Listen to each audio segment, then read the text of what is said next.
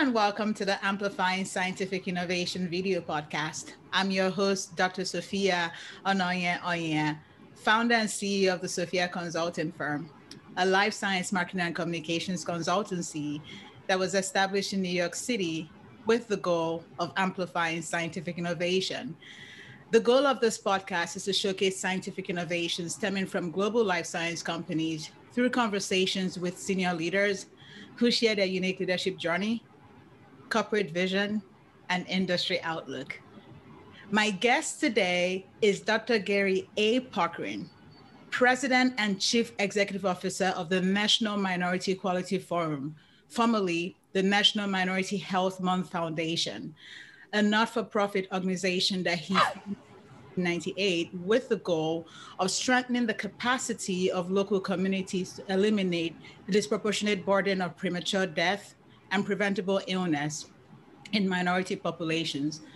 Dr. Puckrein graduated Phi Beta Kappa from Brown University, where he received his master's degree and doctorate degree in history. Gary has taught at several universities, including a tenured faculty position at Rutgers University. He's also the recipient of many awards and honors, including being named a visiting scholar and fellow at the Smithsonian's National Museum of American History. Based on my relationship with John Novak, head of patient engagement and senior director of communications at Inspire, I was introduced to Mary Stober Murray, VP Collaborative Action Networks at NMQF, who in turn introduced me to Gary. Small world. Welcome to the show, Gary. It's a pleasure to have you here. It's my pleasure. Great. Uh, so my first question is my favorite, and it is going to be interesting uh, learning your insights from the perspective of, of a historian, which is of course what you are. Uh, what is your definition of scientific innovation? To me, scientific innovation is really about the capacity, the human capacity, because when I look across the animal kingdom, we're the only ones that have the ability to do it which is to take the objective reality and mold it in a way that improves the quality of our life and conserves life. Um, it is a powerful thing. Mm. Uh, it is how we learn mm-hmm. uh, to um, support our lifestyle, and, and so um, it is really transformative. Great. It's it's good to know that scientific innovation teaches us how to learn and how to iteratively improve our quality of life. So, Sharon, thank you for sharing that. Um, my next question for you is What would you consider to be your most impactful professional accomplishment prior to your current role as the CEO of the NMQF? Well, you know, I'm an old dog. I've been around for a while, so I've taken a lot of pathways here. I, I suspect the um, greatest part of my life, though, was when I was a graduate student from Brown. I grew up uh, mm in the inner city of New York. Hmm. Uh, when I was growing up, I had very little expectations of getting to college, let alone graduate school. And I remember my first day in graduate school. You know what I said to myself? What? They're paying me to read a book. I'm going to take advantage of that because the community where I came from, hmm. people did not have that luxury to spend a day reading a book. Hmm. Uh, and I say that to a lot of young people. Uh, there was um, a great um, uh, advisor of mine, Jewel Plummer Cobb. Mm-hmm. Um, she was the dean of uh, of uh, uh, Connecticut College when I first knew her, and went on to be president of of Rutgers University's Douglass College. She said to me, "Read everything." Right. And that's what I say to young people: read everything. Right. I mean, I think that is so important. Um, that people that sign contract without even reading it. And then later on, you're like, wait, what did I put myself into? So thank you for encouraging us in this age of almost flippancy around reading to still go back to the fundamentals and read. So thank you for that. Yeah, very important. Yeah. Um, but now I'm curious to know what inspired you to establish the NMQF and how does that tie into your leadership mantra? You know, it's interesting. Uh, when I was when I was young, and I guess I'm spending a lot of time thinking now about when I was young. Uh, I grew up. There were four television stations, right? Um, and um, one of them was uh, CBS News. Mm-hmm. Uh, uh, Walter Cronkite uh, was the was the anchor of that show. It came on every weekday at seven o'clock, and he would end the broadcast with talking about the stock market. Uh, you know, the stock market went up, it went down, et cetera, et cetera. And I would always say to myself, yeah, you know, but money's fungible. What's really important is how many people died today? What did they die of? I think that's a more important question more important thing for us to measure. So when I had the opportunity to start the National Minority Quality Forum, uh, that's what I wanted to focus on. I wanted to focus on uh, creating metrics and building databases that help us understand um, who died today, what did they die of, because at NMQF, right. we treat every event as a learning experience. Mm-hmm. Mm-hmm. Uh, going to the hospital is a learning experience, the emergency mm-hmm. room visit, mm-hmm. dying. That gets us back to the innovation question that you right. answered earlier, because that's how we innovate uh, by right. taking those unique experiences and learning from them uh, so that the next generation doesn't have to go through what we went through. Right. Innovation teaches us to learn how to learn. Thank you for that. Um, and the NMQF's mission to reduce risk by assuring optimal care for all is an important one. Focusing on your mission, what are some major barriers to achieving this mission? And along those lines, why do you think these issues exist in the first place? Well, I think obviously the, the greatest challenge is really public will. Mm. Um, we're really confused, and as you can tell right now, we're going through a period of even more confusion. Uh, and uh, what we need to do is to get everyone focused on the mission at hand. The mission at hand, like anybody else in the animal kingdom, is how do we conserve life? Right. How do how do we um, make sure that the next generation has a has it a lot better uh, uh, than than we do? And so, right. from that vantage point, the National Minority Quality Forum, when we talk about reducing patient risk, we're talking about reduced risk for hospitalizations, mm. emergency room visits, mm-hmm. disability, mortality, mm-hmm. While improving um, uh, the quality of life. And uh, and so that's what we focus on every day. And, part of our work is to convince others uh, right. that, that that's the metric that really sets us apart and uh, that we should all collectively be thinking about. Right, but I imagine those issues exist because of the inequalities that have existed in not just the American healthcare system, but the system at large, right? Uh, can you comment a little bit about that? Yeah, you know, one of the unique things about America teaches the world a lot of lessons, right? Uh, and one of the unique lessons, unfortunately, uh, that came out of the American experience was the, the subordination of human life to mm. economy. Uh, so if you think about slavery, that's wow. exactly what slavery was about. Wow. Right? We're going to take the biology of these people and we're going to subordinate uh, to our economic interest. Uh, what we think about is that our economy should support our biology. Right? Hmm. It's, a, it's, a, it's, a, flip uh, hmm. on it, but when you think about it for just a couple of seconds, you realize that, yeah, that's what it should be doing. Right. right. And so when we look at our presidents and leaders, our scientists, uh, we're all asking them the same question. Support our biology. What what can you do to help us?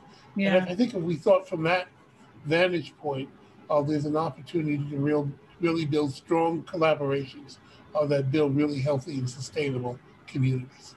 I, extremely well said. I could not agree with you more. And it actually ties into my next question for you, which is uh, a recent SWOG Cancer Research Network study demonstrated that less than one in four of Masteel company sponsored trials include African American cancer patients. Can you provide more details on what your team is doing to address disparities in clinical trial recruitment for minorities alone? And of course, in collaboration with other uh, influential organizations. Yeah, so the historian me really wants to start you at the beginning of that question. Yeah. Uh, so America, uh, a century ago, um, last century, um, was built upon racial segregation, yeah, uh, inequalities, uh, and so the healthcare system um, that was developed uh, produced inequalities, and, um, and no one, at least minority populations and those who suffered from it, understood but the larger population really didn't understand that. Even as late as uh, 2008, 48% of African Americans had no health insurance. Yeah. 54% wow. of Hispanics had no health insurance. And wow. so, why is that important to the question you asked me? Because if you are an innovator producing innovative cancer treatments, you know that that 48% of African Americans who have no health insurance are not going to be able to access mm-hmm. your product, right? Mm-hmm. You know, 54% of the Hispanics uh, were not going to be able to a- access your product. And so you didn't put them in the clinical trials yeah. uh, because um, there was no, in your mind, there was no mm-hmm. market value to that. But what that also did was, unrecognized, you created a homogeneous mm-hmm. population that you were studying that made it very hard to understand cancer because it's easier to understand a heterogeneous population where you can see differences right. as opposed to some homogeneous population. Right. But what's really happening now, and this is really independent of the National Minority Quality Forum, is that America is browning. Yeah. Uh, and so if you are, if you have a drug that you're going into clinical trials with today, uh, by the time it comes to market, the majority of people who are going to use it are black and brown people. Mm-hmm. And so this is not a nice to have question anymore. This is a question about uh, do you want to be able to uh, provide your product to an expanding market mm-hmm. or do you want to have it uh, go to a shrinking market? But even saying that yeah. Uh, in, in, the, in the market recognition, it's still hard to accomplish because there are these mental barriers that are still mm-hmm. out there, uh, the way we did things in the past that are still out there. And so, on that piece of it, the National Minority Quality Forum, uh, what we try to do is help innovative companies understand the emerging market in the United States. Everybody thinks that America is just this mature marketplace mm-hmm. and nothing new under the sun. And the mm-hmm. answer is not true. Uh, right. There's an emerging market. Uh, if you want to have access to that market, then you need to get those folks into your clinical trials. And, and that's the business uh, for your company to think about. Yeah, thank you so much for those insights. I know from the panel discussion that we had during the JP Morgan Healthcare Conference, I was very impressed by the strong relationships that you had with executives at Pfizer and at Novartis. And it seems like there's a turning point now where large pharmaceutical companies are listening to organizations like yours and relying on, on you all for, for insights on how to move the needle. And I think that's definitely a step in the right direction. And I'm sure that you would agree with that, correct? Yeah, you know, one of the things I will say, um, uh, everyone thinks that, you know, social change, or let me rephrase that. A lot of people believe that social change comes in demonstrations and uh, forcing the system uh, to respond. The most lasting and powerful change comes with the business community. Mm. Um, and mm. and what I learned very very early in the conversation mm is that minority communities need innovative companies to address the diseases that afflict us. Hmm. Um, w- without them, there is no cure for sickle cell. Uh, right. Uh, we're not going to reduce those cancer and, and asthma and diabetes and all of the other things that plague our community. We need those innovative companies to be our partners. Right. And I know we uh, there's lots of folks disparage them for all kinds of reasons, but they don't understand the point. Right. The right. point is those innovative companies, our our future is tied to them, uh, and we're not going to get better health more stability in our community. Thank you for that. Um, so collaboration is key. And uh, one of the reasons why I created this platform, Amplifying Scientific Innovation, is that I felt that there was a need to showcase the work that is being done at pharma, at biotech, uh, health tech companies, because they often have this reputation as being uh, price gouging, just only concerned about making money. But I think there's a lot of good work that is being done. And obviously, last year with COVID, we learned quite a lot around how quickly we can get new vaccines to the market. And the regulators also play an important role in, in these types of changes. So thank you for highlighting that perhaps a more open-minded, more collaborative uh, process will lead to better solutions for diseases of all kinds. Uh, um, that, that is certainly that is certainly um, the hope. Look, yeah. um, incentivizing innovation is a smart thing. Mm-hmm. You want people in their garages, at work, wherever they are, to feel as if if they find the cure for this or that, mm-hmm. that we, the society, will reward them. Mm-hmm. Um, that that is the smartest thing I've seen, uh, looking historically, uh, that moves innovation, and yeah. Uh, you know we need to be we need to recognize it. Yes, and we're seeing that with the ODD, the orphan drug designation um, process, that incentivizing it actually helped to bring new solutions for rare diseases, right? And I think that if we remain open-minded and continue to have conversations with the people that matter in a matter in a manner of course that is collegial because to your point it doesn't necessarily need to be combative for good results to come out of those conversations. And I like the approach that your organization is taking, and I think we could all learn a lot from you. Um, one more thing that we previously discussed was how clinical trial protocols may be structurally biased against recruitment of minorities. And uh, as we shift to a multicultural democracy, what are some recommendations for sustaining uh, a focus on clinical trial diversity? Um, it would be great if you could also include uh, any lessons learned from COVID-19 trials in, in your response? Well, first of all, uh, what's fascinating about COVID-19, as far as I'm concerned, is in December we didn't have a vac. Last December, yeah. 2019, we had no vaccine. Yeah. And this December, we're, we're starting to put vaccines out there. That's a marvelous yeah. achievement of yeah. scientific capacity yeah. and power. And I think we don't understand that enough because if we understood it enough, we would say, well, if we could do that for COVID, can we do that for diabetes? Can yes. we do that for asthma? Can yes. we do that for sickle cell? That that is the point. So on, on this whole issue of, of clinical trials, that heterogeneity is the opportunity to learn very, very quickly.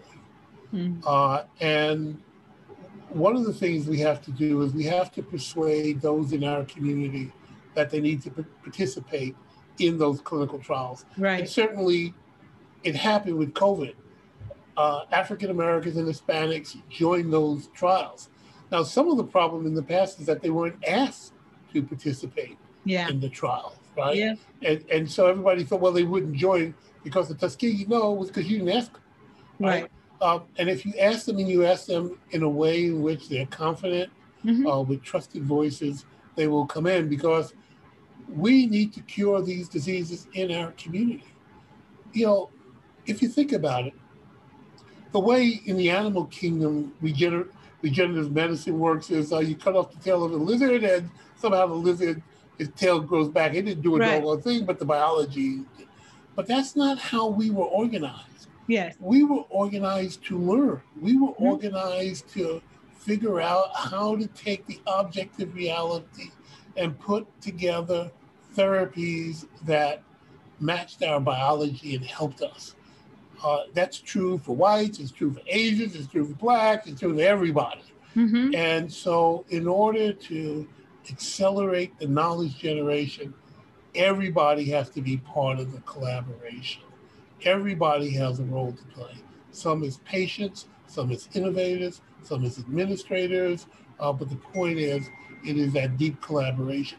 And so what we're pushing for uh, at the National Minority Program is really to build those learning communities mm-hmm. around these uh, diseases that trouble us because we don't want to pass them on to our kids. A lot of times I hear in Washington, people say, we don't want to pass those taxes on, uh, those, those, those, financial burdens on to our kids. And right. I say, I don't want to pass diabetes on to them. I don't want to pass cancer on to them or leukemia, whatever the heck it is. Right. And so I think that's that's really where the future is, and and that's what we're trying to organize around.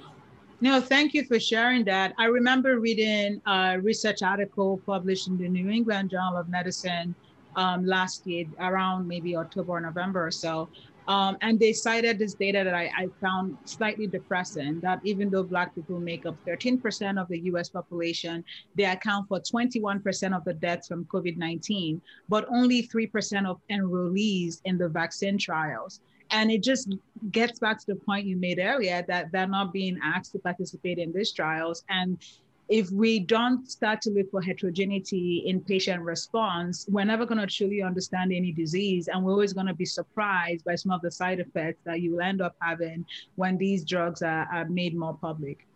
So yeah, I, I think we also have to get accustomed to talking openly about the segregation and yeah. racism uh, that haunts our society, uh, that in very, very subtle ways, carried by individuals whose voices get heard uh, and contribute to the uh, inequalities in healthcare from clinical trials to access uh, to therapy.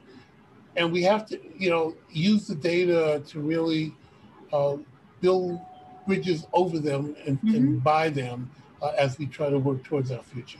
Yeah, extremely well said. And of course, I couldn't agree with you more. I only have just a few more questions for you, Gary. Um, and I'm curious about this on a personal note.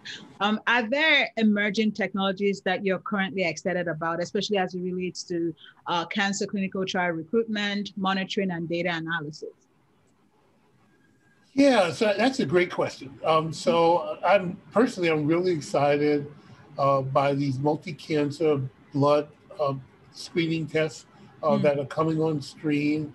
Uh, think about it. Um, we'll soon be able to take one blood test and diagnose um, the, the presence of cancer well before the individual is symptomatic. For those mm-hmm. who don't know, uh, what's happening is that in the early stages of, of cancer, um, proteins get released into the blood uh, before you're symptomatic.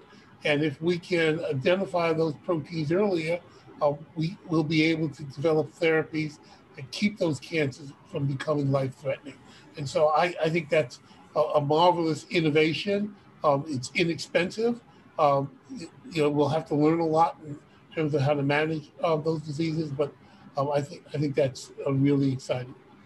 The, the other place um, that uh, I'm personally paying a lot of attention to.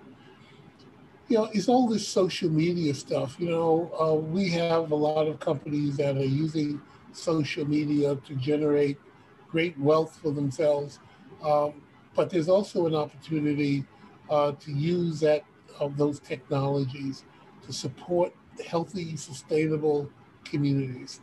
And I think if we use them in a smart way, um, they can really transform and support our life as opposed to becoming a public nuisance and, and um, bringing um, really uh, people who probably shouldn't be associating uh, together uh, in, in forums that uh, raise uh, public noise. So we're paying attention to that. we think that there's an important opportunity to do some good stuff there. I couldn't agree with you more, especially since I was a cancer, a former cancer research scientist early detection is really key. And, so, and some of those uh, blood-based screening techniques that you mentioned are really the wave of the future.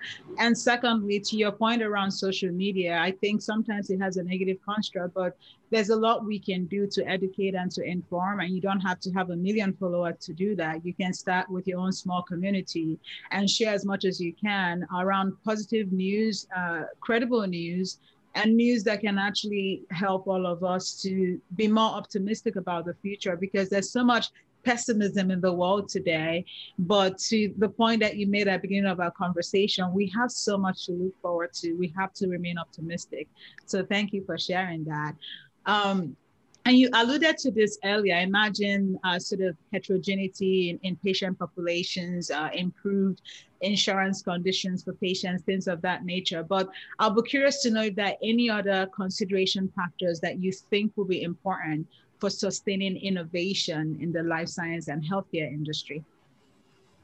Yeah, you know, I, I, think in that score, um, helping our political leaders, because at the end of the day, um, uh, they handle our, our investment, if you will, yeah. you know, and helping them to understand um, what the value of innovation truly is mm-hmm. and what it means to their constituents. Mm-hmm. Um, I, am not sure they know that. I'm not sure that, um, you know, we, have had that conversation with them. Um, they get uh, mm-hmm. bombarded by a lot of different things. Um, uh, and so sometimes um, they, they can lose sight of real um, important nugget uh, uh, that's in front of them. Um, we are in the middle of a scientific and medical revolution. Hmm. Uh, we're hmm. operating hmm. at the genomic level. We're, hmm. we're, you know, if you got a computer and you're able to go inside there and reprogram the computer, uh, you can make it run differently. And, and that's where we are um, when it comes to, uh, to human beings. We're down at the genomic level now, uh, and we're going to learn a lot of wonderful things. But we need to accelerate. We need to learn quicker. Uh, we need to be able to program better. Uh, and the only way we're going to move forward with that is that our political leadership is going to wake up one day and say, this is the generation for the medical revolution, uh, and we need to support that because when we come out of this revolution, uh, we, humanity, will be very, very different and very, very stronger uh, uh for that for that investment. And I think that's really the message. I love how it, it, it just comes back to the points that you made at the beginning of our conversation. We have to learn how to learn. We have to go back to the fundamentals to, to read, and we have to learn how to collaborate uh, internally and externally. I think it's easy to criticize anyone, especially senior leaders, but are you actually providing suggestions? Are you trying to share your knowledge with the world in some capacity, even if it's just on your personal social media. So thank you for sharing those nuggets. And in closing, do you have any final commentary or thoughts that you'd like to share with our audience? Well, I'd like to thank you for the opportunity and, and the work that you're doing to bring all of this information. It's really important, uh, the work that you're doing and sharing. Uh, we have to take a moment to educate community, the broad community, about the value of innovation, what it means to them specifically. People get lost in their daily life and mm-hmm. don't have that moment um, to find information um, that really is important to them and their family. So I want to thank you and all that you're doing to uh, make a real contribution uh, in educating the public about the value of scientific innovation. It's my absolute pleasure. And I wouldn't have a platform without the support of people like yourself. So thank you for generously donating your time and your insights. I am absolutely looking forward to staying in touch with you. And something tells me I'll be seeing you again very soon. So thank well, you. Look forward to it. All right.